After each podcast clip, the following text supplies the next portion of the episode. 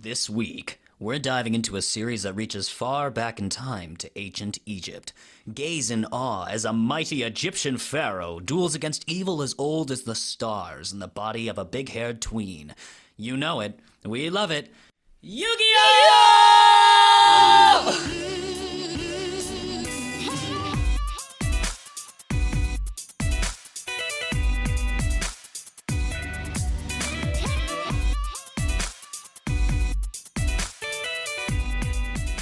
Everybody. I'm Pax. I'm Hal. and this is Brotakus, the show where two guys who love anime do a deep dive on what is and isn't worth watching. We believe that you don't have to get a major in anime studies to enjoy this wild, beautiful, strange art form, and we are lucky to have you on this journey with us. Shout out to everybody who's been leaving those five star reviews. We really appreciate it. You all are looking very good today. I love your top. I love your energy. I love I, lo- I love the look you're bringing here. Uh, our guest today is the resident lore lord, the lord of the hyper popular Yu Gi Oh YouTube channel Team APS. Check out his work along with the rest of Team APS on YouTube for skits, reviews, reaction videos, and deck techs. He can be found on Twitter at Alex J Fields. Welcome to the show, Alex. Thank you. Glad to be here.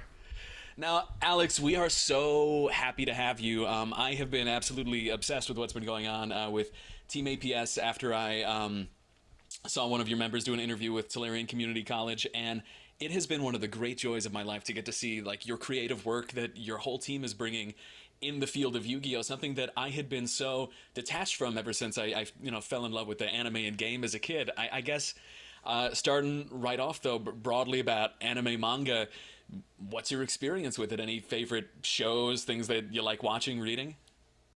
Well, let's see. I got started with Yu Gi Oh! at the very beginning. I was one of the few people that was advertised to before the Yu Gi Oh! anime even premiered in America. So, my first experience with Yu Gi Oh! was definitely the anime, but I quickly got into both the card game and the manga as well as soon as I could, really. My favorite thing about it is probably the anime. The anime is what got me hooked, and a lot of other people. Absolutely. I think that um that is so interesting that you managed to hit on it before. How did you find out about it? Was this Shonen Jump? Uh, actually, it was Toys R Us. Toys Oh, R Us. yeah. Pulled Yeah. a classic Yugi move, a Yu-Gi-Oh move, and they sent me a videotape in the mail. And the videotape No. was What? full of advertising material. It had the Music to Duel by soundtrack on it, telling you about the I show and the remember card that. game. And Maximilian Pegasus challenging you to a duel via VHS. Is that? Close enough, he was in it. oh, my, god. That is so cool, Alex. Wow. Um, okay. Yeah, I I was hooked after that point. I Yeah, I think anyone would be after that. That feels like a summoning. Yeah, absolutely. like you're called to it. So like since this has been such a lifelong passion, can you give us a little bit of the background behind uh, Team APS? Who are you? Where'd you meet? What'd you do? The inspiration for making all of these fantastic uh, videos? Well, let's see. So, Team APS started alone. It was just Paul at his home, and he was was simply got into YouTube and started making Yu-Gi-Oh based content. And that was its in- inception. It was called Team APS because of a card in the game called Jinzo. Um, you might remember Jinzo from the Yu-Gi-Oh anime, but Jinzo's original name was Android Psycho Shocker, APS. So that's where our name comes Whoa. from. Such a cool name. yeah. Now, the rest of us got into Team APS way later. And for me, it was while I was in college. I happened to be assigned Paul as my roommate. And after my own past of playing Yu Gi Oh!, I quickly started to pick up that Paul played Yu Gi Oh! as well. And it started with one video, and then it became a second video, and then they just kind of snowballed from there. So so when Paul moved in, when you two moved in together, were you guys like unpacking and then like you were opening your suitcase, reached in, and you both pulled out a duelist glove at the same time, and you locked eyes across the room, and you were like, uh, it's, it's time, time to to duel. Or did you like bump into each other in the hallway, both Drop carrying the, the binders of the cards? Like, oh, oh, oh, oh. And then your hands touch for just one moment, the spark, and like, oh, Oh my. my god, it's time to du- du- du- du- duel. Um, maybe it was a little similar. I just happened to notice he had a deck of cards next to his TV one time we were talking. And we were not very close at first. We were very standoffish. We didn't know what to make of each other. But things started to like melt between us when we realized we had similar interests. Mm-hmm. And it's basically started with Smash Brothers and Yu Gi Oh! Two great unifiers. Yeah. Hal is very good at Smash. I, I don't know how to use shields. I'm very bad at that. So, I mean, that said, I think that the audience might have a brief idea of like what we might be talking about today. But Hal, you want to you want to bring us in? Absolutely. So, this week, we're diving into a series that reaches far back in time to ancient Egypt. Gaze in awe as a mighty Egyptian pharaoh duels against evil as old as the stars in the body of a big haired tween. You know it. We love it. Yu-Gi-Oh! okay. Oh, we are diving into Yu-Gi-Oh today. I didn't remember Yugi screaming Yu-Gi-Oh every time that he went into the forum, but like, d- did he? Was that always what happened? Um, not every time, but in the very beginning, it happens pretty often. But but what blew my mind about that was like so so I got to watch up to so like the duelist the duelist island like Yugi had just beaten Mako Tsunami. Uh, that was the last episode I got to watch in the first season, and he transforms into Yami Yugi multiple times between the first episode and then, and only one time does someone react like. What the hell was that? What did you just do? And it was Seto Kaiba in the first episode where where Yugi turns to a full adult after yelling Yu-Gi-Oh! And then Seto's like, "What? What? Are, what? What happened? Well, never mind. Let's just duel, I guess." I think that like it's so um it's so lucky for Yugi that it seems like every other major duelist is like an A grade freakish psychopath. And that like and that like I'm sure after like Weevil sees it is Weevil's like Okay everybody, well, welcome to the duel and I summon my caterpillar Like Yugi going, Yu-Gi-Oh! Weevil's just like, I see nothing abnormal with that type of behavior while playing your card game. like it's like, oh, I love this so much. So there's so much abnormal about this, but I think to have the audience understand because we're not just talking about you know like slinging slinging cardboard here. We're doing a deep dive into how did Yu-Gi-Oh get started because I think that that especially if we're talking about like now adults watching Yu-Gi-Oh context is needed because like this the show I think it does a great job of setting up like its characters, but I don't think it does a great job of setting up what the fuck is happening. Um, so let's talk about the publication history of Yu-Gi-Oh and Alex. I'm definitely gonna um, rely on you a lot for for some clarification here. So Please. I can try. yeah, so talking, you could try. I know you're the master at this, man. So, um, the publication history of Yu-Gi-Oh starts in 1996. Originally, it was um, written and illustrated by uh, Kazuki Takahashi in uh, Weekly Shonen Jump, and kind of the motivation behind this, because we've talked power systems on Brotakus before, is what happens if I create a battle anime without the battle, or where battle means something different. And so his kind of inspiration here was, was going over thinking, you know, what else can I, I do here to incorporate these elements without it necessarily being like a Fist of the North Star slugfest? And he came upon the idea of games. And Yu Gi Oh! Uh, literally translates to King of Games, right? Yes, it does. Yes, and s- which is even better that he yells that out, like "King of Games," Which is which, which is should be an of an omen to all of his opponents. If suddenly your opponent says "King of Games" at the top of his lungs before he changes into a full-grown adult, you should know that probably you might be in for an ass whooping. You might want to run. yeah. And actually, I want to say, I almost wish that they just translated that directly because I think that's like badass pro wrestler behavior. It's like the second before you start playing um, what what Yu-Gi-Oh! Bridged calls a children's card game, going just like King of Games, like before diving in, like that is like BDE behavior. That is like bringing strength. Um, so let's talk a little bit about the the introduction of um, what Yugi Y- Yu-Gi-Oh used to be. So Yu-Gi-Oh followed the tale of young Yugi Moto, who's uh, a timid little boy. He loves all sorts of games, but he's also bullied around, which coincidentally is the same backstory as all of us. So Yeah. yeah. um, so one, big hair. yeah, yes, yes. Uh, so how does he get the Millennium Puzzle uh, uh, again, Alex? Well, the Millennium Puzzle was something that was brought home by his grandfather from one of his archaeological digs once.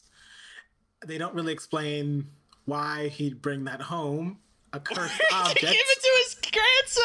Like, And why did he give it to Yugi? I don't know. There's no good reason why Yugi got his hands on that. Just, just, hey, Yugi, I went to an old cursed pyramid and I found this ominous looking puzzle. You should play with it. Have fun.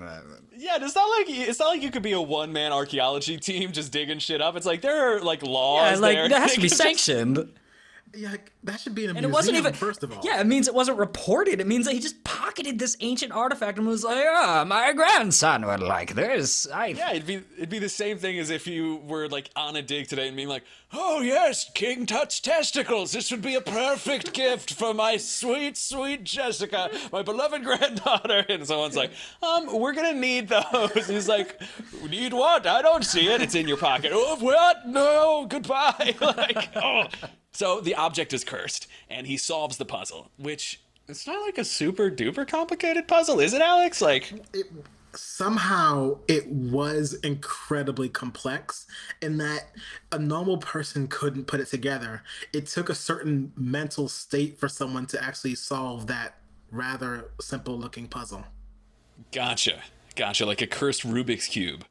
So after he solves it, his uh, body is taken over. He has a he gets hit with the the cursed object with the spirit of Yami. Yami, is that right? Is his name Well, Atem? Isn't that his yeah, name? his name's Okay, Atem, yeah. yeah. but they don't know that for a long time. Even he doesn't know it. Yeah, there's a lot of feeling of just like you know, let's build the story as we go here. He's I just think. the pharaoh.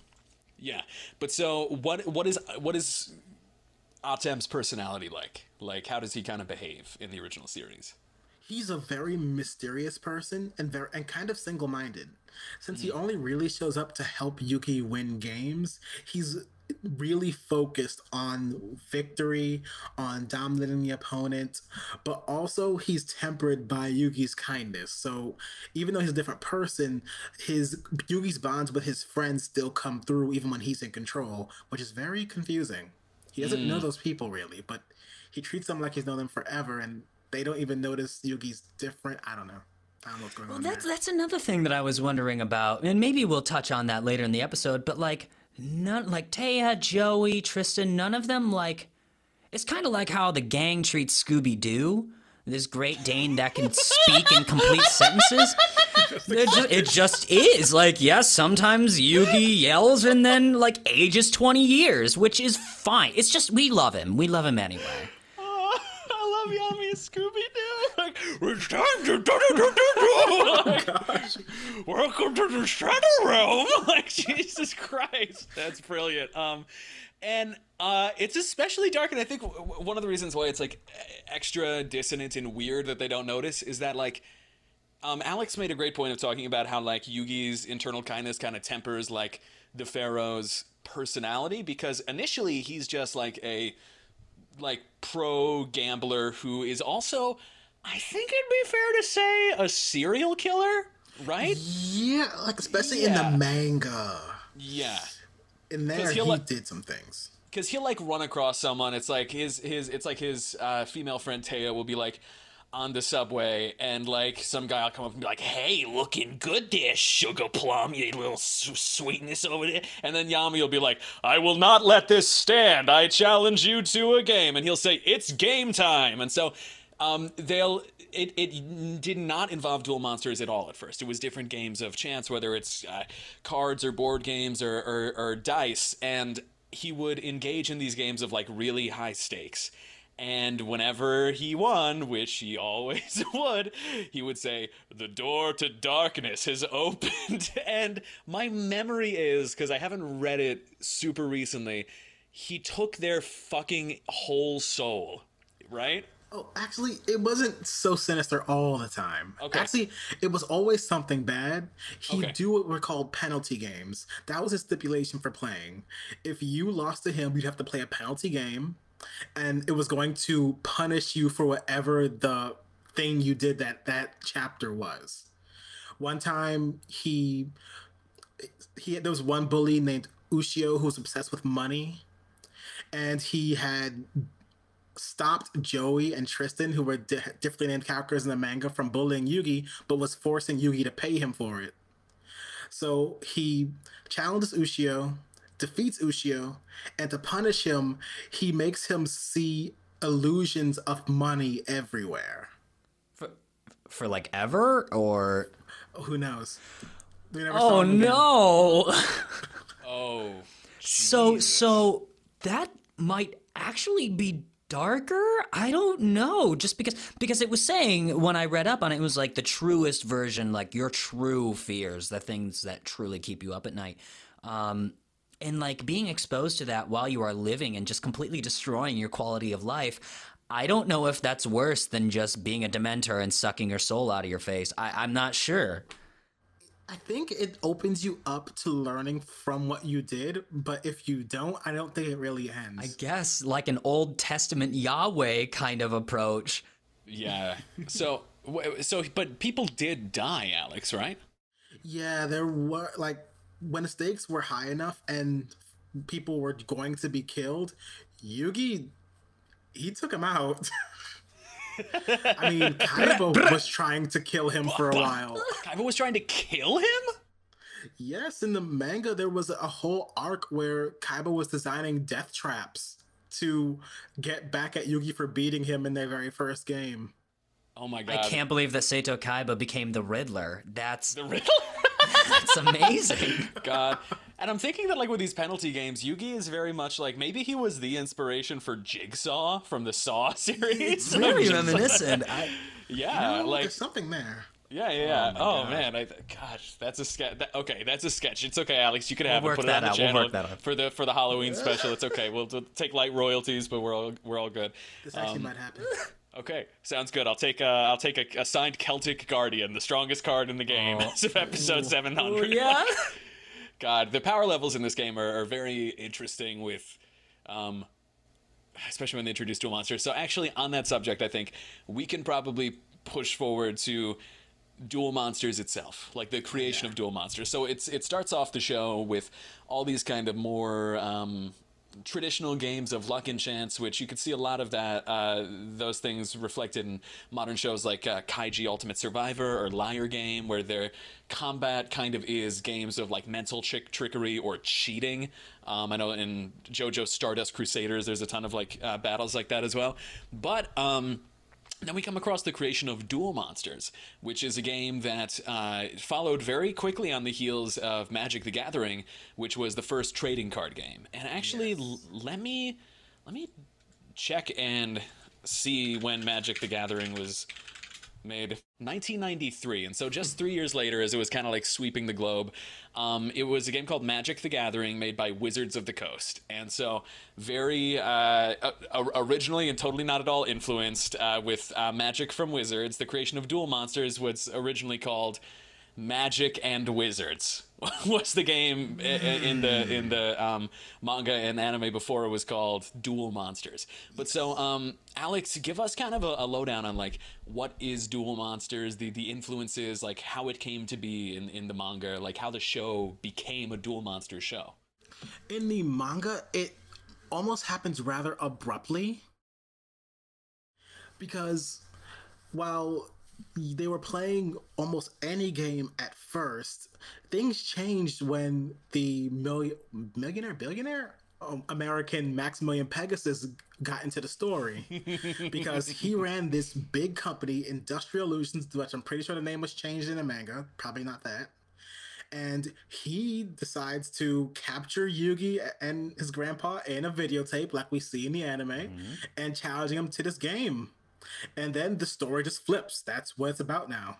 They are now playing Duel Monsters.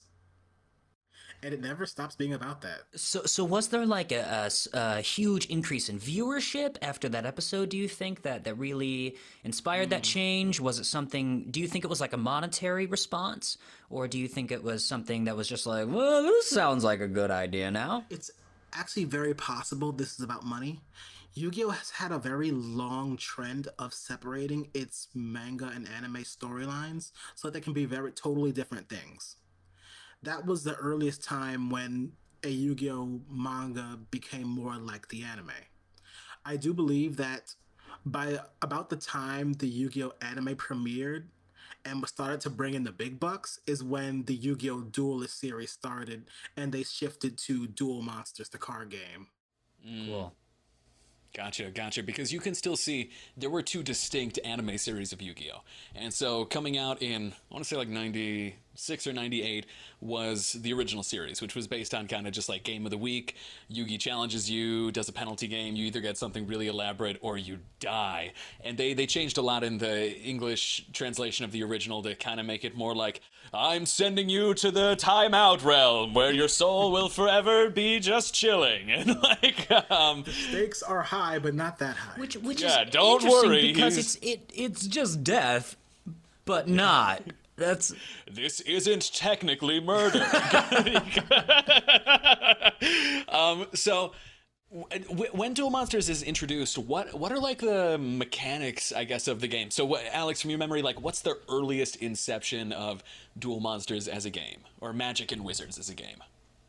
Ooh, hmm.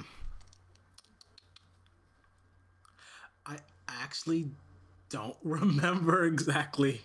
It's been so long since I've, since I've read it back then. That's totally that is totally understandable. I think especially because it just changes so much. Like Yes, it, it just flips. So you just get you just get used to it after that. Yeah, so let's see. Um, uh, I know that it's it's introduced to something that's, uh, hey, eh, like hey everybody, let's play Magic and Wizards. Um, it was popular in America, and Joey's like, hey guys, hey, this cool American game is here. It's later changed to Duel Monsters. Um, but I I know that Kaiba pretty immediately comes in and like that that very much is faithful. I am remembering that he challenges someone to a shadow game when he plays it, but I think that the the kind of core here is why is it difficult to remember? And I think that it's because Yu-Gi-Oh conditions you to not uh, have any set of rules in your mind. I think that's kind of fair to say. So yeah, like it does. which is so interesting because in the in the show, like they act as though, well, this was a rule the entire time, and just because you didn't know doesn't mean that we aren't gonna play by those rules. So here we go. and so Sounds like real life Yu-Gi-Oh. right. Yes. Oh, and so so we're gonna give a kind of like deep dive into the the first episode. But so in kind of like the earliest incarnation for for people who maybe like never even seen Yu-Gi-Oh because we have a lot of like first or zeroth time anime viewers in here. Like, give us the pitch. What it, what is the Yu-Gi-Oh card game like at its core? I guess, or at least especially early on before they introduced like uh, pendulum fusion, Synchro flippy-dippy version summon. two extra bonus deck stuff, which we did not know about without Team APS. So thank you so much, Team APS, for updating us. But like, what's kind of the core? Like, Well, it's a very simple game at its core. It's a game of you summon these powerful creatures from your hand to a field. You attack your opponent until their life points become zero. And that's that was the simplest way to put it.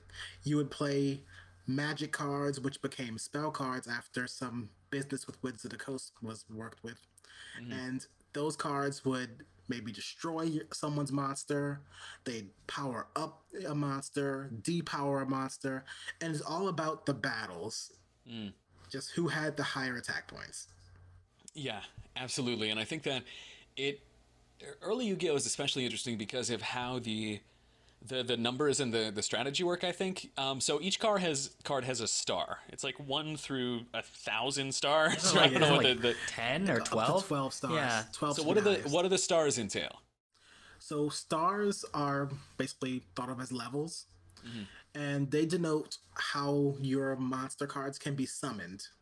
Anything with four or less stars can be summoned from your hand without what's called a tribute. But you can only do this type of summon once per turn normally. Any monster with five or six stars needs a tribute to be summoned, and it needs one tribute. So you have to tribute one other monster first before you can summon that monster.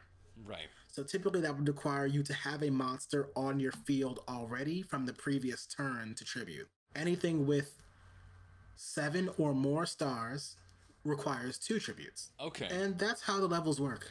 So, like, if I wanted to summon Red Eyes Black Dragon, with like seven stars, I'd have to tribute one Celtic Guardian and one Winged Guardian of the Fortress, right? Yes. Oh, sweet. Thanks, Ukes. Except that's not how they did it in the show. Oh, yeah, they just kind of made it up. That's Yeah, a really good. That's a really good Joey, man. Um, so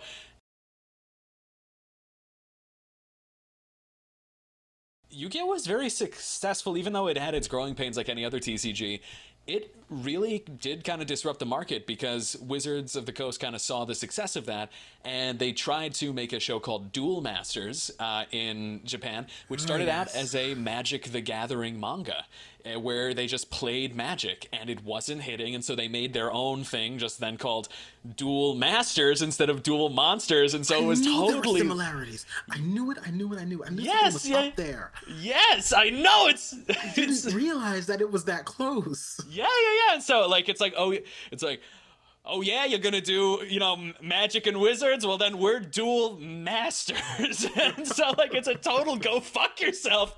To, to make it and so now the kind of like two big coexisting games in Japan are uh, Yu-Gi-Oh and Duel Masters because Duel Masters is not published anywhere but Japan now but it's a really beloved game there still Kinda and so I like duel masters. yeah, yeah, and the cards look absolutely gorgeous for sure. Um, so with with duel mo- monsters, with the duel monsters having been introduced, uh, let's talk about um, Yu-Gi-Oh! Duel Monsters, the 2000 anime that most people are familiar with and think of as synonymous with Yu-Gi-Oh! This is what Yu-Gi-Oh! is. So let's talk about the introductory episode, which is one of the most iconic episodes in anime. I'm gonna say ever. So, we ready to do a deep dive? All right. Hell yeah!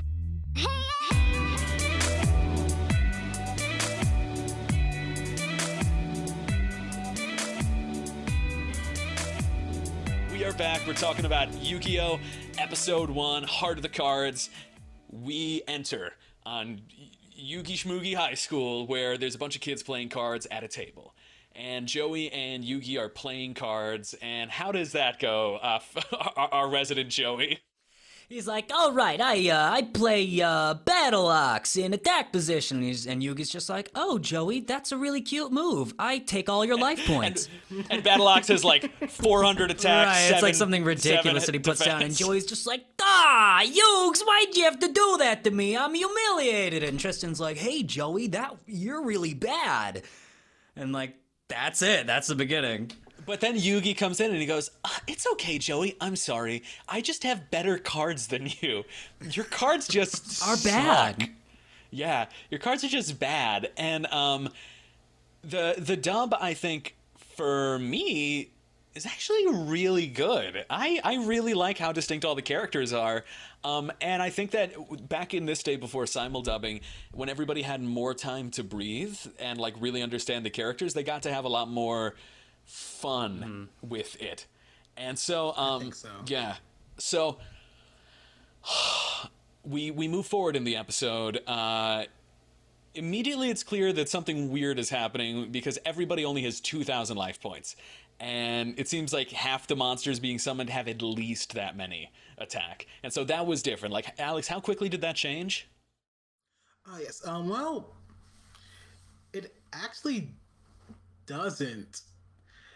The Yu-Gi-Oh anime they they consistently use four thousand life points throughout the entire.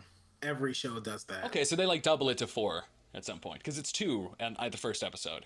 It was Yeah, that. I for like the first few seasons, they just go up to two, and and like some of the attacks Okay, are. I think Duelist now I Kingdom they go up to four. It's a format.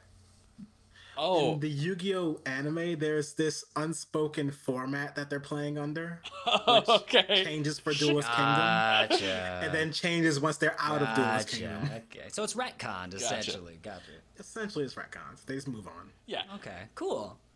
and and so um they are they're hanging out reading or they're, they're hanging out playing and Téa who is the girl that's her character That is description who she's the that- girl. Yeah, that's a, um Yeah. because they're part of a core group of friends. It's Yugi who is the guy who's good at stuff but is really small and nice. It's Tristan the guy from uh, uh, uh somewhere who has no other traits he really shouldn't exist Yeah, really I would have said he's kind of Like like Brock, A. except Brock actually has like an, a story and a family, and like is a Does gym Tristan- leader. ever duel? Um, yes, somewhat. Um, he duels with his friends against Bakura when he traps them during Duels of Ki- Duels Kingdom. But that's really about it. Oh, I oh. don't think I remember Tristan doing much else. Tristan is besides the. Yamcha of Yu-Gi-Oh. That's who Tristan is. Yeah, yeah. Yes, but now we're insulting Yamcha. Ooh, are you a Yamcha fan? Ooh, ooh, ooh, I gotta know. we'll go into it. We'll go into it. No, go ahead, go ahead, go on your Yamcha thing. Go ahead. What? You're a Yamcha fan? What? Somewhat. I like Yamcha, but we all know what Yamcha was in the end. He was that rival that Goku didn't need anymore. Yeah. Yeah. Tristan was never anyone's rival. You're Tristan is so right. like wow. Yeah, that's that's really true. He's just a friend, which is nice because he's supportive. But like, I don't know, maybe we have friends like that who are just like, yeah, they're nice. Do they have character traits? Maybe not, but they're here. Um, so. In there, as they're playing, Téa explains the rules of the game. Uh, Yugi mentions that like his grandfather owns a game shop where he gets all the good cards. Uh, so it's a real like my uncle works at Nintendo situation where it's like no, literally, no, my grandpa has like all the greatest cards. And um, Joey gets fired up. Yugi's talking about a super rare card his grandpa has, but a few tables across, Seto Kaiba is reading. And the Only person in the room. yeah, and the book that he's reading is Also sprach Zarathustra, which uh, you might know as Thus Spoke Z- Th- Zarathustra, which is like the seminal book by German philosopher Friedrich Nietzsche. And so, What? Which is, which is the which is the book that introduces Nietzsche's philosophy of uh, the death of God, the prophecy of the Ubermensch. oh my god. What? yeah, It was so deep. yeah, so and so he's reading Thus Spoke Zarathustra, but you quickly learn that Seto Kaiba, that cool guy who's just sitting in our high school, he is the fucking like head of what? I'm not even clear. He's just like so ri- Kaiba It's Core. literally Okay, called Alex, what's Kaiba Core. He's Core? the What's CEO, Core? is he not? Yeah, he runs in a, a whole company as a high school student. And he's built like a 30 year old, so I don't. And I don't even know why he's in that school. I don't know why any of them but were. he does go to their school. Yes, he was leg- he was legitimately a high school student. And h- Except- how old were they? They were roughly 15, 16 years old. They were kids. they were. They didn't always look it, but Sure, they I mean they're built like like shit. bodybuilders, but you know, you know, like you course, Yami. Yugi could bend you over his back like a pretzel, but like you know, it's fine. He's still he still has to go to calculus. Well, you know, you ever notice how they never went back to school? Oh, there's that. You're totally There's right. that. You're totally right. It's like a mom. I'm gonna I'm gonna stop. Uh, I'm gonna become a streamer, so I need to drop out of high school type situation where mom. I'm gonna play Duel Monsters. Except does Yugi have parents? Are they alive? Okay, so Yugi does have a living mother, but she was cut out of the American dubs. They just removed her. Oh, poor mom. Oh no. Oh god. I guess it's to make some space because this first episode flies. It flies. So immediately after they're having their high school thing, Seto Kaiba is reaching, also or thus spoke Zarathustra.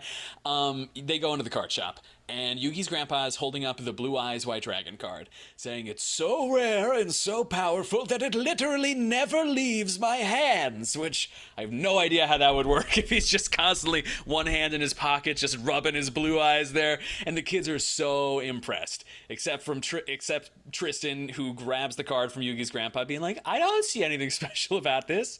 He grabs it back and clarifies, "There's four of these cards in the world. That's why they're so powerful." And so, it says a lot about like the Yu-Gi-Oh situation that it's like, uh, uh, something where in terms of it being like a functional game that like the strongest game pieces would be determined strictly through like capital and expenditure of like money and rarity.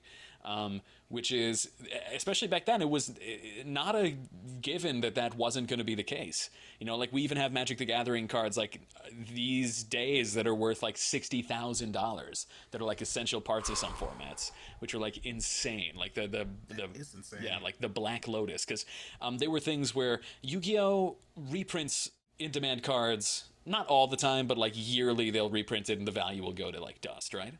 Yes, that's true. Yeah, because um, Magic has something called the reserve list, where because it was like the the first game and there were some collectors who were like getting uh, a lot of money for their cards, it became pretty quickly clear that they were would be pissed if their collections lost value, and so they made an agreement to never reprint certain cards, including the original what are called the Power Nine, which is very much I think the inspiration for cards like the Blue Eyes, where it's like there's only so many of them, they're the strongest thing ever, and nothing as strong is ever going to be reprinted, but that quickly changes. So.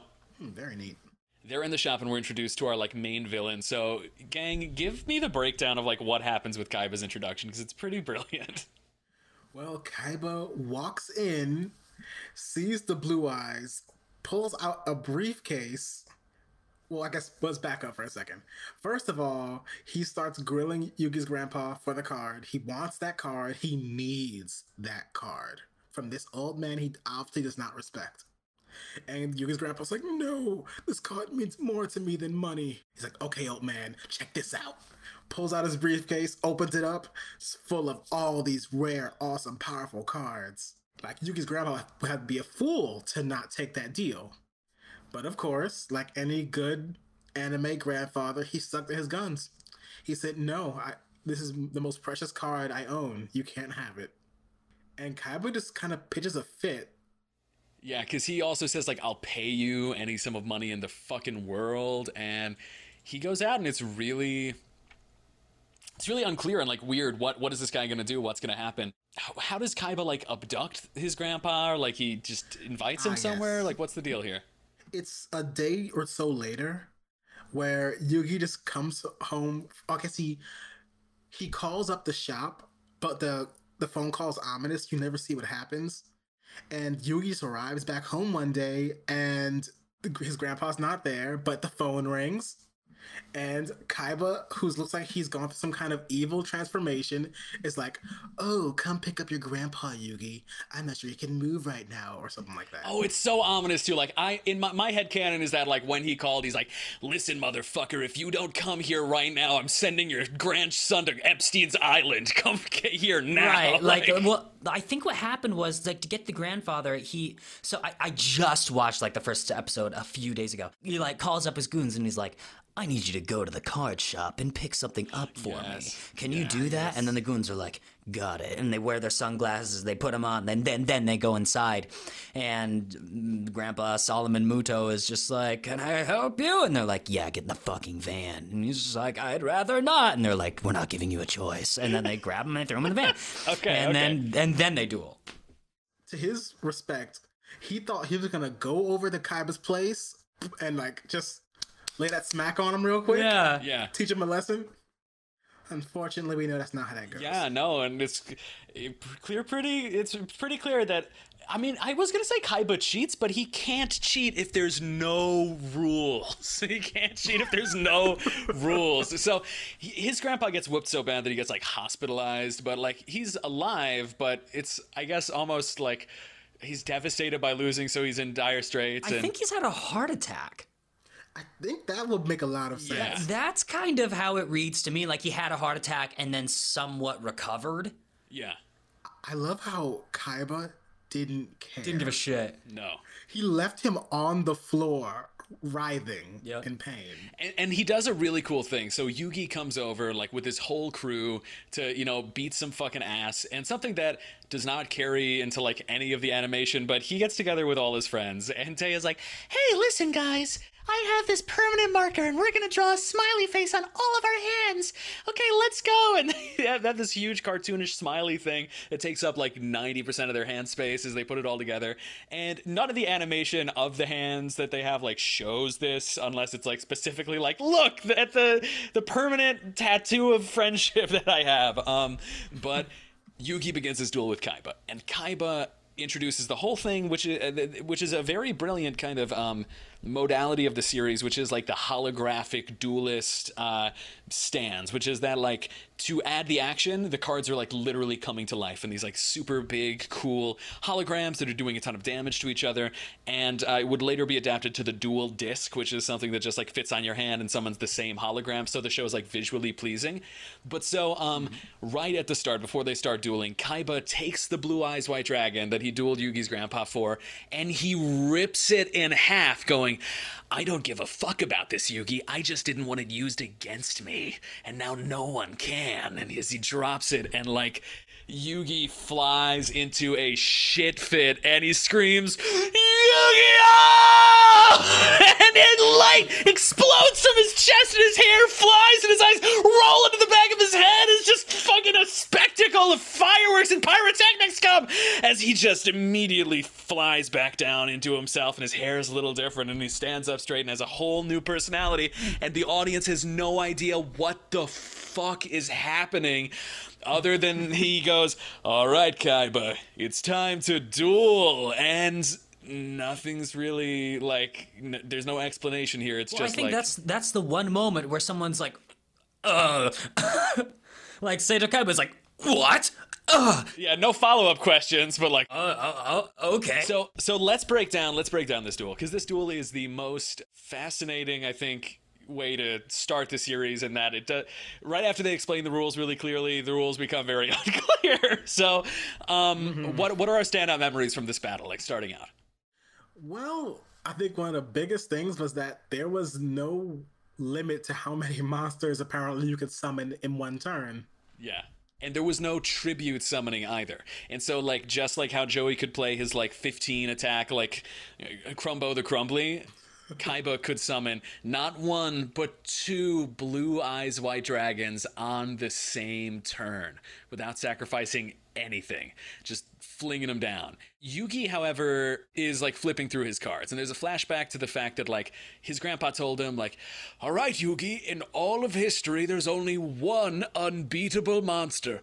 But nobody has ever summoned it, ever, ever, ever, which is incomprehensible because it's like it's like the same thing as like getting a, a royal flush in poker. It's just drawing five cards into your hand. But he's like, no one has ever ever done this. It's it, it seems to be like a very cool thing. But all you see is like disembodied like legs and arms in his hand that have like 200 attack. Which seems like very weird, like some real Hannibal style deck building here. but so the, the the battle goes back and forth where Yu-Gi-Oh's winning a little bit, he's losing a little bit. And his grandfather, just as he's like on the heels of defeat, appears to him as a spirit, but he's not dead. He just appears to him like a ghost would, like it's Hamlet, as he goes like, "Yugi, you just need to trust in the cards." And um, he does. Okay, I can't even. Uh, Hal, take over. What's what so, the fuck happens here? So the whole point, the whole like conceit of like Yugi's character and and the fact that he is so sincere and so honest is he believes in the heart of the cards. And and basically what that means is just like he believes in the spirit of victory and in trusting the the integrity and, and of his cards and the fact that they will come through for him if he believes in them. And Oh, I thought that was just him believing in dumb luck. no, I think I think it was very much like a like like in Pokemon where like oh my Pikachu God, gets need- whacked by I need like not. I. I need nihilist Yugi to just believe in dumb luck to just be like, the universe is empty, Kaiba. You know, all of us meet oblivion the moment we die. If I draw it, who can? Oh, blind luck again. God is dead. Like, I am the spirit of Zarathustra. like coming out. Oh Oh my God. Yeah, so so so essentially, like he believes in the heart of the cards. He draws this card, and, and like whenever he feels doubt, he has to say to himself, "I have to believe in the heart of the cards, just like my grandfather taught me." And then he draws Exodia. He draws like the fifth piece of Exodia, while Kaiba has three, three blue eyes white dragon out on the field at once. And Kaiba's just like, "Ha! you've delayed me by like three turns, Yugi, but like what, are you gonna do now? I'm gonna kick your ass. And Yugi's just like, not yet, Kaiba, for I have summoned the invincible Exodia. And Kaiba's just like, What? That's impossible. Exodia's never been summoned. Never summoned him. And so, and, and, yeah. imme- and immediately it looks like Kaiba has leukemia. Immediately it looks like he lost 40 pounds. His eyes sink into his skull. And he's like, no one's ever done that before. Oh! and he Like- summons Exodia, and it comes out and obliterates the dragons, and in this amazing explosion of light and energy, and and it's the first moment of being like.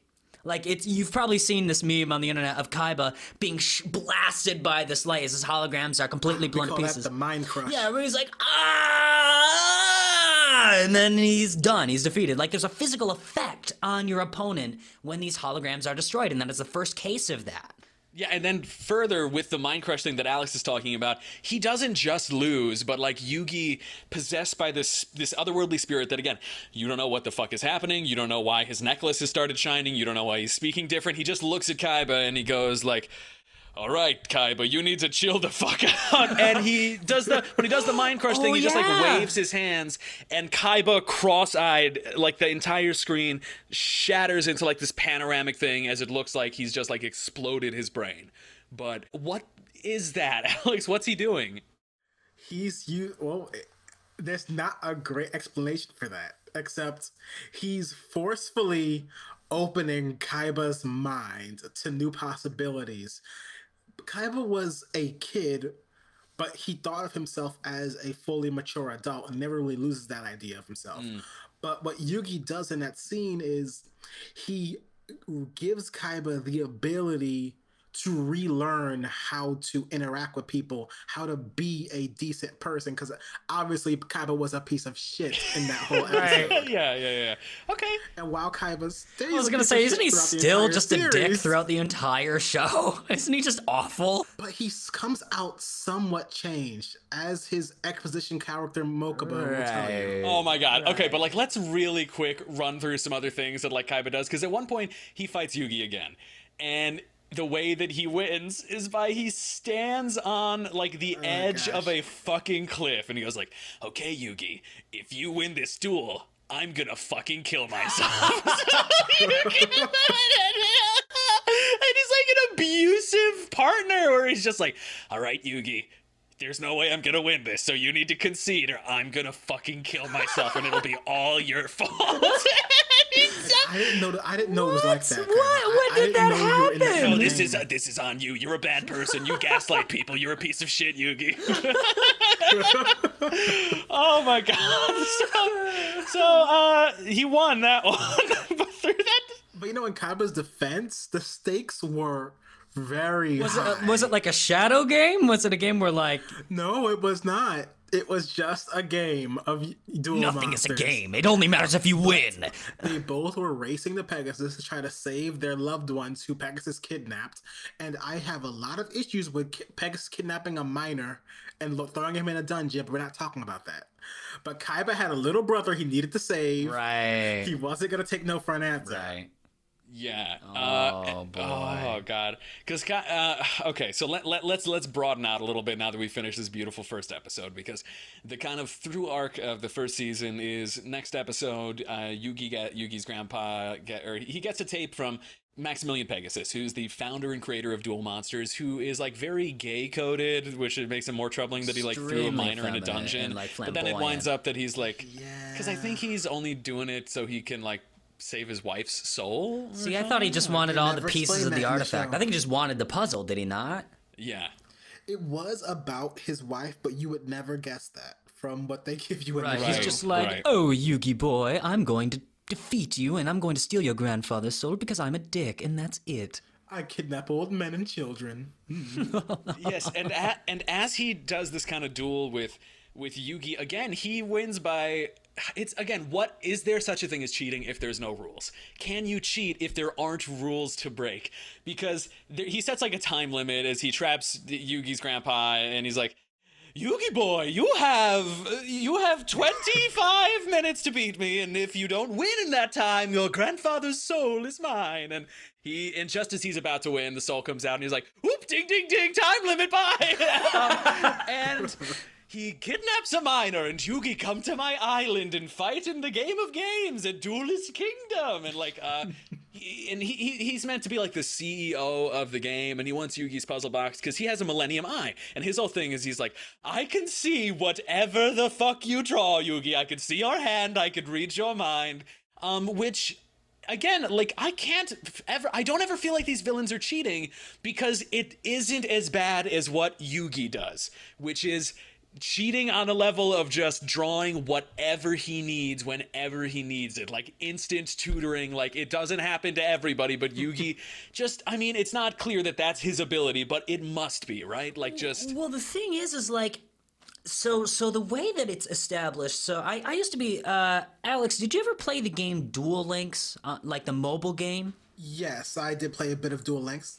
I was really, really into it when it first came out. I was like, oh my god, this is awesome. I can like collect all the cards I want. It's a free game. Like I can duel anyone across the world.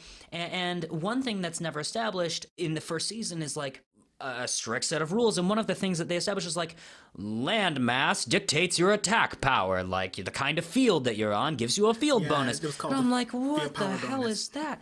And and it's just like it tries to incorporate this thing where you get to this like this monster attacks with lightning, but you're on a field of water, so like the lightning attack does double damage when you're fighting with this monster, but oh no, he destroyed the moon, so the tide goes out, and so like there's no more water, and like oh. and, and it's that kind of thing where you're like, are are these monsters real? Because like how could you possibly have such an enormous range of rules in a game that is just between two people and just like I, I don't know, it just blows my mind. Okay. I can't. On that topic, this is the perfect segue to what Alex and I have prepared for you. So, everybody, we're now introducing Is this a real or fake thing that happened in the Yu Gi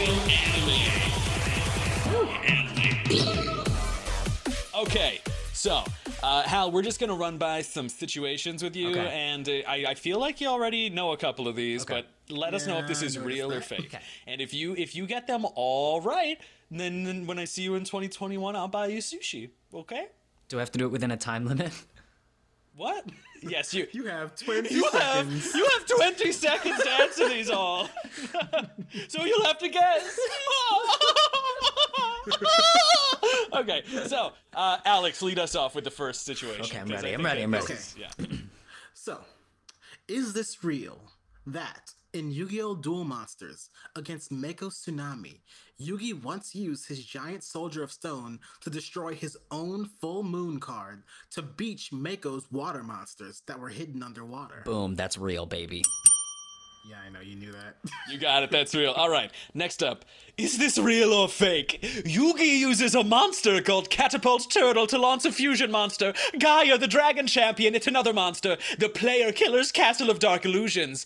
He then destroys the dragon champion on impact, causing Yugi to lose most of his life points, going from 1606 to 300 for no apparent reason, causing the castle's flotation ring to fall off, not destroying the castle, until he mentions that the castle's now being held up by his swords revealing light, which were like keeping the castle up.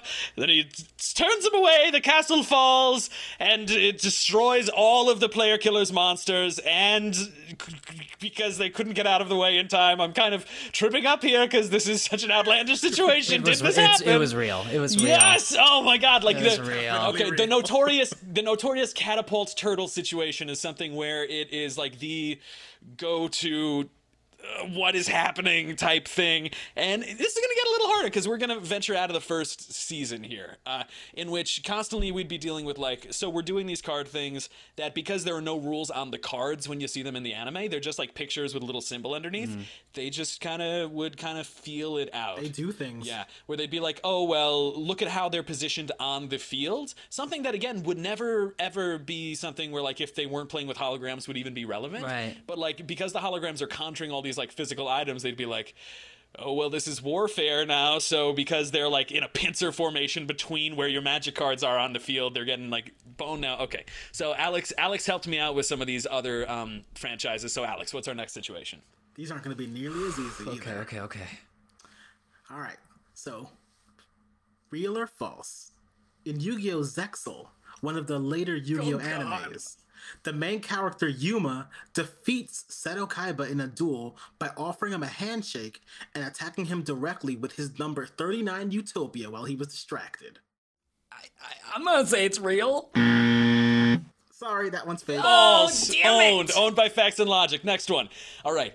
In the Yu-Gi-Oh! Arc V, Yuya defeated the Sledgehammer by transforming his Stargazer Magician, Time Gazer Magician, and Odd Eyes Dragon into Pendulum monsters mid-duel, and then fucked him up. That's fake. That's fake. Real. Wrong. Boom. Yep, that was a whole Oh, thing. God. Get Damn it. owned. All right, Alex, we're on a oh, roll. We're Man, taking I'm this back. 50 50 right now, guys. I don't. But, all right, but now we're taking it back. to Okay, the okay, beginning. okay. Back in Yu-Gi-Oh! What Duel I Monsters, understand. Let's go. Kaiba Kaiba once used brain control to take control of Yugi's Kuriboh, but it resisted the mind control and self-destructed instead. It was kind of heart-wrenching. That sounds so anime. I'm gonna say it's real. God, mm. Sorry, that motherfucker. big. Owned. All right. Last oh, boy. one. oh man, the last one? I know. Oh man, so- I'm only gonna oh, get a 50 out of this at best. So, in Yu Gi Oh! X-Lax, protagonist Yumi used her Bob the Hacker card from outside the game. She was not participating in the duel from outside the game to short circuit a duel that she was not taking part in, short circuiting the, the things they were fighting on, resulting in a massive explosion of the fighting grounds just as her friend was about to lose, forcing the villain to run away. Using her Bob the Hacker card to short circuit the dueling I've area. literally itself. never heard of Yu-Gi-Oh! X-Lax. I know that that is a laxative. I'm gonna say it's fake. Fuck! Damn it Damn it! Oh shit! It was a good try. Yeah, yeah, yeah. Ah, damn. I thought I could slip that in. I thought I could slip that in. Good job, Hal. You hit the 50 50 on this. Oh, God. And it was good that Bob the Hacker wasn't a dead Yeah, giveaway. I was like, uh, oh. Honestly, with the way the Konami names cards these days, Right. it's possible. oh god. Okay, so let's let's pop back into Yu-Gi-Oh more broadly. Congratulations, Hal. You have uh, Congratulations, you you wouldn't get a passing grade, Hal. Well done. yeah, yeah. Okay. So um let's talk about like the the whole um series going out. Like what are some of our most iconic Yu-Gi-Oh fights? The things that like really hold up in the show that are really fun to watch. Ooh. Hmm. Okay, so my top fight is during the Battle City tournament, probably near the end of Yu-Gi-Oh. Yugi has to duel Joey, and Joey has been mind controlled by the big bad of that season, Marik, into turning against him. Hmm. And it was in this duel that Joey actually ends up losing his Red Eyes Black Dragon to Yugi permanently. Semi permanently, I guess. Wait, he just takes it?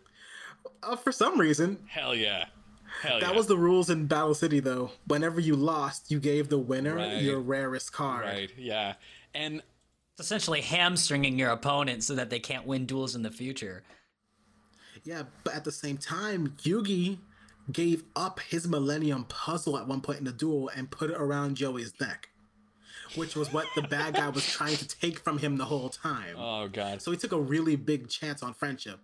I would never do that. So I want to shoot out one of my favorites here. I loved Joey versus Mai. Yeah, that was because- my Oh, favorite. yes. Yeah, because her vor- version of cheating is just she put different smelling perfumes on her entire deck. Like she's she's just like, ah, yes, I found the sc- the scratch and sniff Yu-Gi-Oh cards they sell in Jersey, and like, and uh, just sniffs them to determine like what to top deck and what not to top deck. And um, Joey has a card called Time Wizard, which is my favorite card because it's the most like the, the card that feels like fuck you it's cheating. Because time wizard works where you do it's you go 50-50 and so either time wizard destroys everything or ages everything. How, how does this work?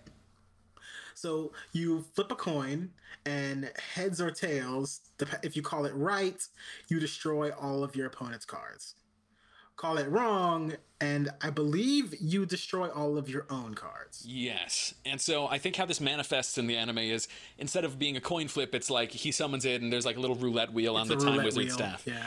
and whenever he uses it he it always works when he needs it to and it won't like get someone killed if, if he he doesn't but it destroys monsters by like aging them into oblivion and so like when he's versing mai it's like hey i use time wizard and hey all your harpies are ugly now and so they're so insecure that i'm just gonna fucking fly over them because they're too busy crying or just but like when he goes against fucking Yugi with this card. Yugi, who gave him the Time Wizard, totally dicks him because I guess there's this unknown interaction where, like, Joey, who has no reason to think that it won't destroy every card because that's what it does with every other card, he plays Time Wizard and he's like, hey, okay, Yugs, now your uh, Dark Magician's like a thousand years old. Hey, bada bing.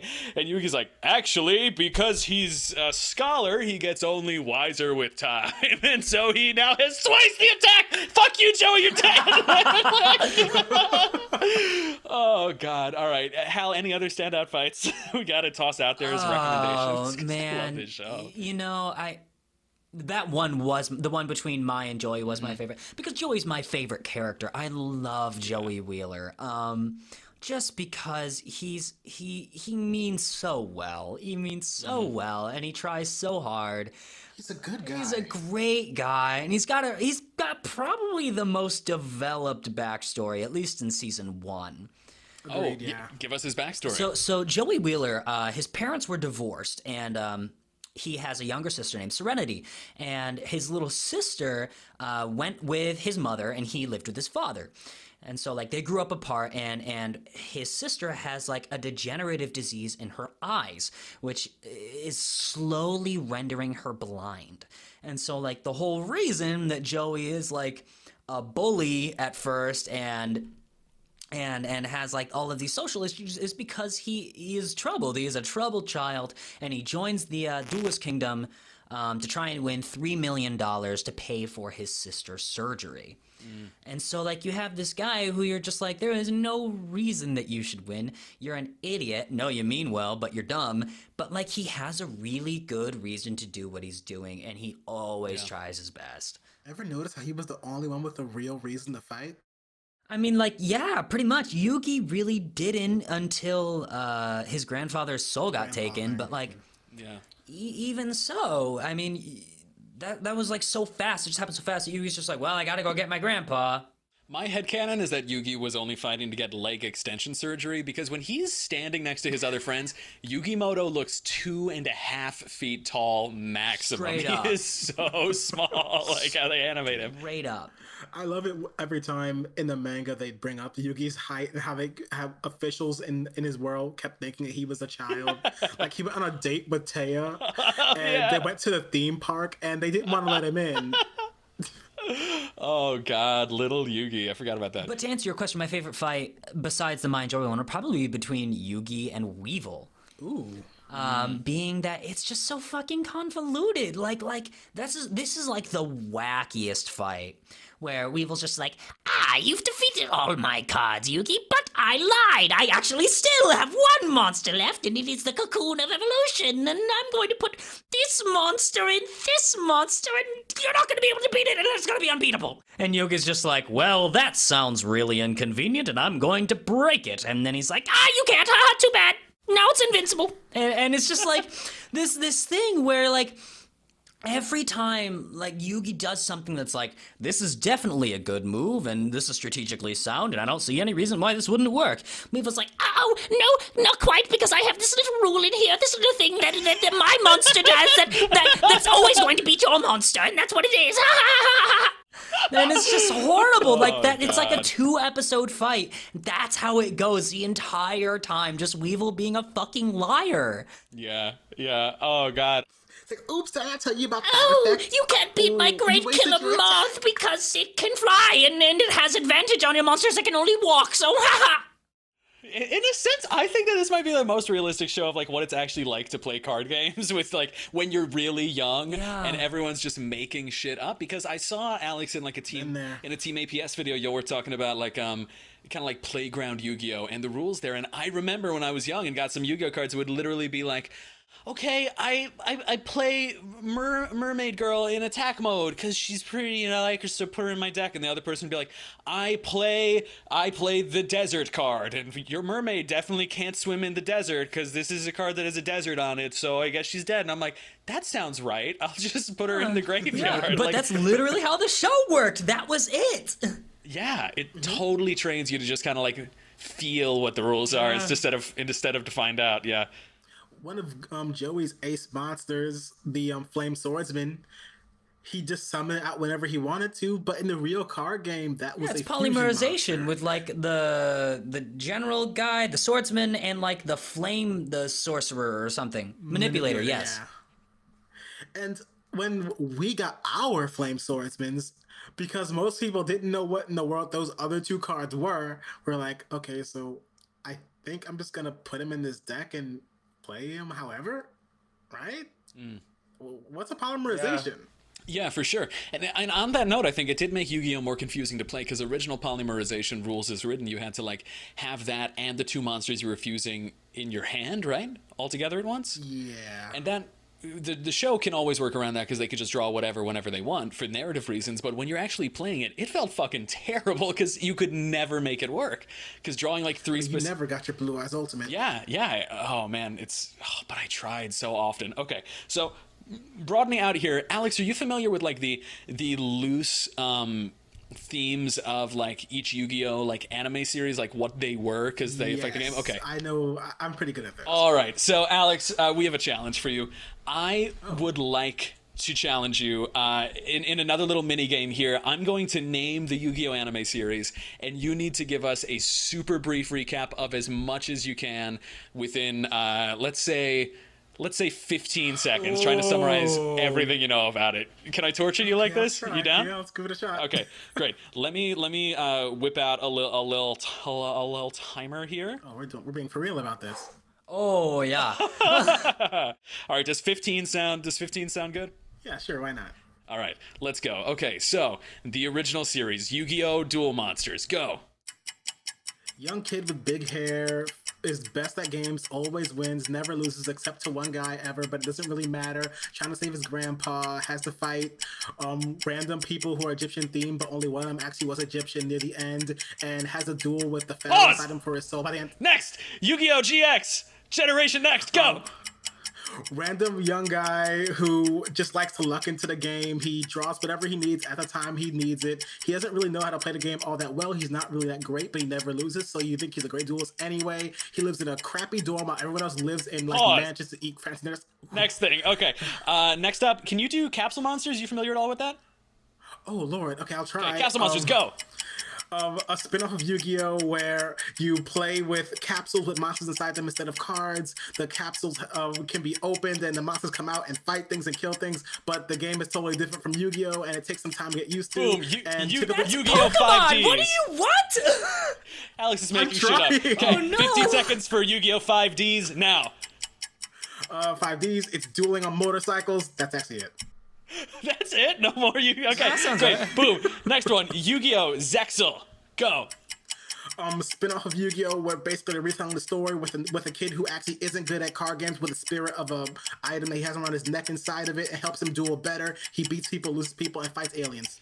Sick. Okay. All Is right. Zexal 2 different or is that the just a continuation? Continuation. Okay. yeah. Yu-Gi-Oh! Arc V. Alright, so you got Arc 5, um, duel entertainment, people run around um, stages while they duel and do flips and tricks and punch and kick and hurt people and stuff. Um, dimensions, dragons, um, lookalikes.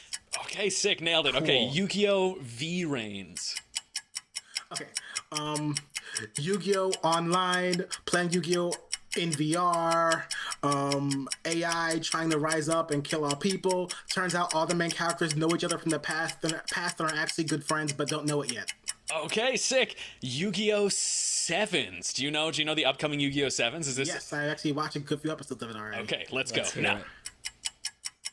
um like 12 year old kid youngest ever in yu-gi-oh history to play the game he builds robots and other things that he calls roads that um, are his personal take on life and reality des- designs his own card game makes friends along the way who help to push his card game into the meta game and now everyone plays it Boom! Oh my God, Alex. Wow, well That done. was, that was amazing. That was amazing. I feel learned now. shit.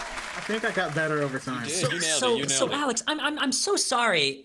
I've never heard of capsule monsters, but and you described it so well, but like I couldn't help but. actually very badly What, uh, is i it? actually never really watched Oh, that okay. Because I was like, that that has to be Pokemon. Like, there has to be some sort of like relation to it. It's actually not. That's Really? the weird part. It's board game based. Oh. So the capsules are small handheld capsules that are smaller than a Pokeball would be, Okay. and you place them board game board game style, and just simply op- take the top off the capsule to reveal what monster it was. Because you're upset, way that way your opponent never knows what they're about to fight every time you get into a fight. Ah. And that's really the gist of it. They had a really great PS2 game. It's pretty reminiscent of enjoyed that was based off of it. Bakugan, then I guess. Hmm, you know, not too much Yeah. different. Okay. Cool. Okay. Respect and i think i think one of my favorite original um, episodes in the in the series too now that i'm thinking about it is when they did deviations like that like when bakura made them play a role-playing game Yes, I love that kind of yeah stuff. Yeah, that was really cool um, and i really think it was awesome that they split off into dungeon dice monsters which again Yes. maybe after duel masters came out they're like oh yeah dungeons dice monsters like uh be, because uh, wizards of the coast also made dungeons and dragons and so i think maybe again It actually could be a thing. they there. come back with, oh yeah, duel masters. Well, how about we do dungeon dice monsters? Still want to play that game on the channel. D and D or Dungeon Dice Monsters? Dungeon Dice Monsters, but maybe a D&D too. We're big D&D, fans, D&D man. We love that stuff. Um, we we uh, I would love to play Dungeon Dice Monsters too because that was definitely them trying to branch off into like, okay, what if we did a different game Right. now? And the fans Yeah. were like, okay, this is cool, but no, but no, go back to the cards because it was really cool. Um, People weren't weren't that that hyped about it, and now it's almost impossible to find that stuff. yeah. What was the name of the guy who did it? It was like Damien Dice dude. Duke Devlin, the sexiest character in Yu-Gi-Oh history, Yes, he has the big hanging dice off his ear. Oh my god, he is really hot. right? Damn. Okay. Woo! So, broadening out. Thank you so much for running through all of those um, series with us. And I guess that said, let's kind of talk about wrapping up here the influence that Yu-Gi-Oh's had on like the anime and the card game space. So I guess Alex, um, how do you kind of view the evolution of Yu-Gi-Oh, like the evolutions of the games? How does it change series to series? Do the rules change? Is it the cards that change? Do you see the old cards again? Yes. So, from series to series, Yu-Gi-Oh tends to put more emphasis on certain things. So, when it transferred to Yu-Gi-Oh GX from the original, they put a very strong emphasis on the extra deck, which mm. was still called the fusion deck back then. Fusion summoning was a big thing. Lots of decks that made fusion monsters and used polymerization came out around that time. But it was still pretty reminiscent of the original Yu-Gi-Oh! You didn't have to learn new rules or anything to play it Right. From the transition from Yu-Gi-Oh! GX to Yu-Gi-Oh! 5Ds, things changed pretty dramatically though. Did people in real life play on motorcycles, or was that anime only? Oh no, that would have been dangerous and people would have died. But people All in the name of the and want it to game. although to be fair seeing like the the motorcycle like accident rates being like close to 100% maybe playing a card game would just wouldn't make it oh, any more dangerous it couldn't be any more dangerous to ride a motorcycle so go ahead and play solitaire all right and so did the game's mechanics change there too Yes, that was when Yu-Gi-Oh! introduced Synchro Monsters, a whole new type of card in the game. Hmm. They were cards that went into your extra deck along with your fusion monsters, and people were just thrown off by that. and they need these they need these new types of monsters called tuner monsters to make them. So instead of polymerization, you had to use a tuner monster with a collection of other monsters that um, if you added up the number of stars they had, would equal the stars of the synchro monster you're trying to make. Then you can make that fusion monster right then and there. That was very interesting to people, but what made it practically game breaking was how powerful synchro monsters became. They were so much easier to make than any one fusion monster. You didn't have to get specific monsters, just maybe a specific tuner monster and some other ones. That means you could easily get your synchro monster and it would change the face of that game. I mean, when when it came out, I was still playing my Yu-Gi-Oh! GX deck type decks. Mm. I didn't really have any fusion cards. I couldn't really make them. But when people started showing up with fusion cards, they would they suddenly started saying words like negate and, and destroy. I'm like, wait, negate things, destroy things? How are you doing that? I can't do any of that. I just attack.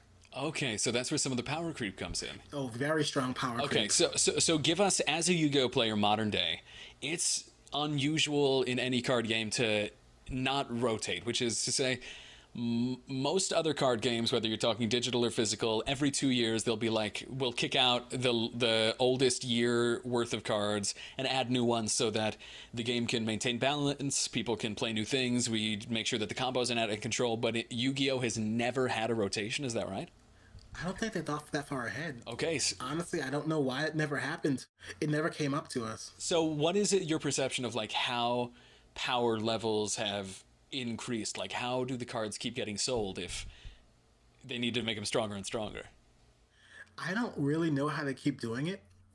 For the most part, by banning what was the strongest things for the last format of the game, Oh. you open up space for new decks to take up their roles in the metagame. And then alongside that, you start you just keep trying to create new novel ways of playing the game that can supersede what people were playing before. Right. I mean, first it was Synchro Monsters, then it was Xyz Monsters, then it was Pendulum Monsters, and then it was Link Monsters. They just keep making these new things that play better than what people had before, and maybe introduce a new rule set along with that you still have to play by at the same time that favors the new and kind of hurts you for playing the old. Okay, gotcha. Okay, so that said, Yu-Gi-Oh's still pretty popular, right? What, what's what's the player base like these days? The player base is actually still growing and i was very surprised about that. When you, when you're just a kid on the playground playing yu-gi-oh you may not notice that you have a whole community of people playing it as well around you. I mean i'm from the south um, united states. I am not used to actually having a huge group of people to play with but they're actually around and according to um, youtube numbers the, ba- the base is growing mm. people are still picking up the game and finding it fun and still having a good time playing it with their friends, their family, and online.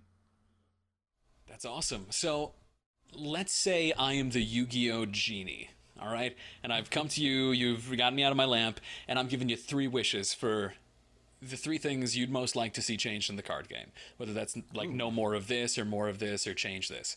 What what are the things that you think you'd change to to make the the game even more enjoyable? I want there to be more storylines. Mm. I love I love looking at cards and deciphering the deeper meaning behind them. What are you trying to tell me when you draw a card with two people in an argument? Oh, but that's the same guy from this card over here who was in that card over there doing that thing, which means there's something here. There's a story going on here. I want to see more stories told throughout the mm. cards. I love that kind of thing.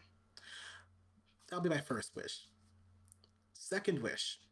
I would really like for the Yu Gi Oh card game to stop creating new summoning mechanics and changing the way the game is played. it's a little tiring. Right, yeah. Because as much as it's nice, flashy, and new, it does force a reset in the way people play the game. But it, it makes a lot of people mad. The Yu-Gi-Oh community gets mad a lot, to be honest. Right. Yeah. but rightfully so. We like a little bit more consistency in our game. And I feel like as a Magic player, you probably don't have to deal with so many game breaking changes that often. I guess I'm more like a Magic fan. I have a hard time finding people to play with these days, but you know, man. who knows when Pax, when COVID Pax, I'll play with you. I've never played, but I'll play. I, I promise I'll learn. Oh my god, we're gonna have so It'll much fun when we can see each other again in you know a few decades. It'll be so sweet.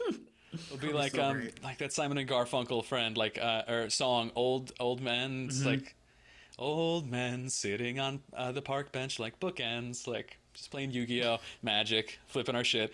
Um, what's the last one, Alex? What do you think? My last wish would be to make duel runners the real. Those are the motorcycles from Yu-Gi-Oh! 5Ds. Yes. I want to see it happen. Okay. I need that. Hell yeah, that would be sick. That would be sick. Oh man, and that's a good use of a genie wish. So that said, uh, since you're so big on the story, um, can you kind of explain like the the evolution of the series in terms of the the lore that we saw like in the show. Because it seemed like at a certain point the whole like world economy began running on duel monsters. Like what what what, what Oh, happens it got crazy. I don't know what that's all about, but so in the very beginning, the characters were living in a city in either America or Japan, depending on which localization you're listening to, called Domino City. Uh-huh. And it was a normal place where some people played a children's card game. hell yeah Then, by the end of the show, Seto Kaiba bought out most of the city so that kids could play their children's card game in the middle of the city during working hours. they just stopped all traffic, let the kids run around playing Y- Yu-Gi-Oh with their duel disk wherever they happen to be. I guess they also got off from school that way too. So it, it was at this point that everything changed. Hell yeah. I think. Michael Bloomberg, you don't want to be hated anymore. Buy out New York City, change it into Duel City. That's the Wouldn't challenge. Seto Kaiba still fight these like kid duelists? Like he bought out the city, he made it law, and then he would be like, "Ha, you're a third-rate dueler with a fourth-rate deck." It's like like a ten-year-old. like wouldn't he still do that? Yeah, but you know, for him, it was never about every. It wasn't about the community.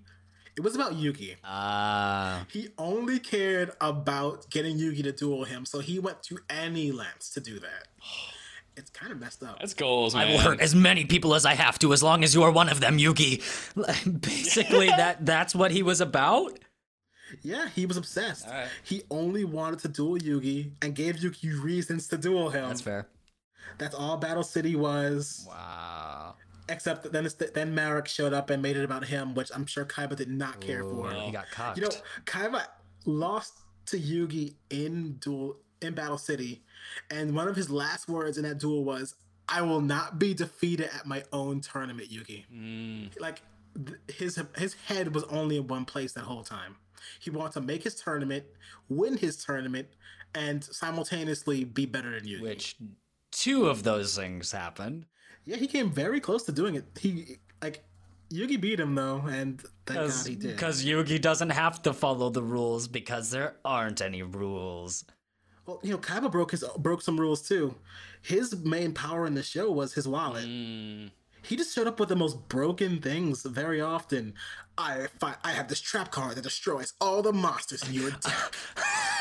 I have a spell that immediately sets anyway. fire to the cardboard in your deck. You lose, Pharaoh. But, but that's not a spell. You just brought out a can of gasoline. Look to the front. There's a, look, there's clearly a card taped to the front of the bottle of gasoline. you can't do that. It's okay. My uncle works at Industrial Illusions. He said it's fine. I play the Glock card.